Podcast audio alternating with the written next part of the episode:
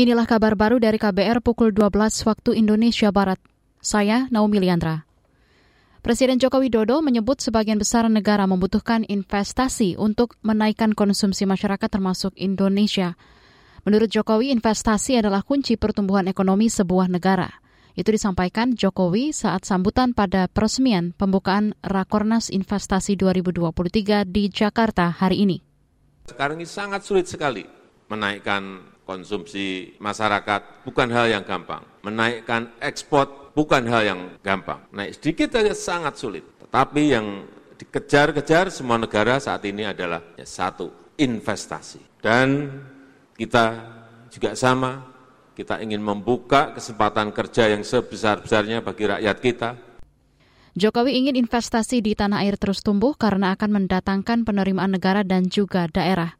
Jokowi juga mendorong para investor bekerja sama dengan para pengusaha nasional dan daerah meskipun nilai investasinya kecil.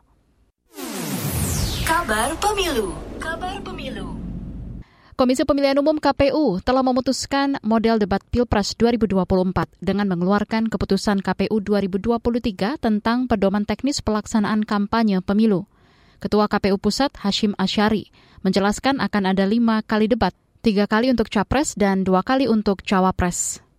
Pedoman teknisnya sudah ada.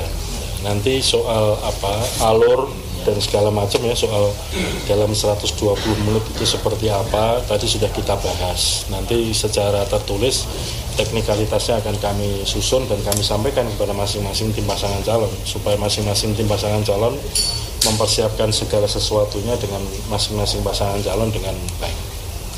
Hashim menambahkan, Capres dan Cawapres hadir bersama di atas panggung dalam lima kali debat. Saat sesi debat Capres, Cawapres akan tetap ada di panggung menemani. Begitu pula sebaliknya. Proporsi berbicara akan dibagi dan disesuaikan.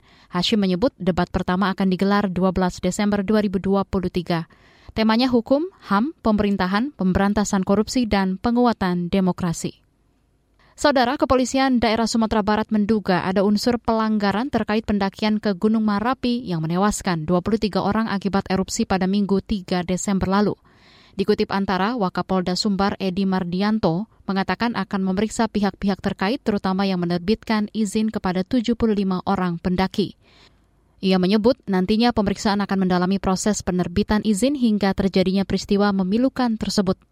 Polda Sumbar juga akan menggali soal larangan-larangan yang telah diterbitkan pihak berwenang terkait status level 2 atau waspada Gunung Marapi sejak 2011. Saudara demikian kabar baru dari KBR pukul 12 waktu Indonesia Barat, saya Naomi Liandra undur diri.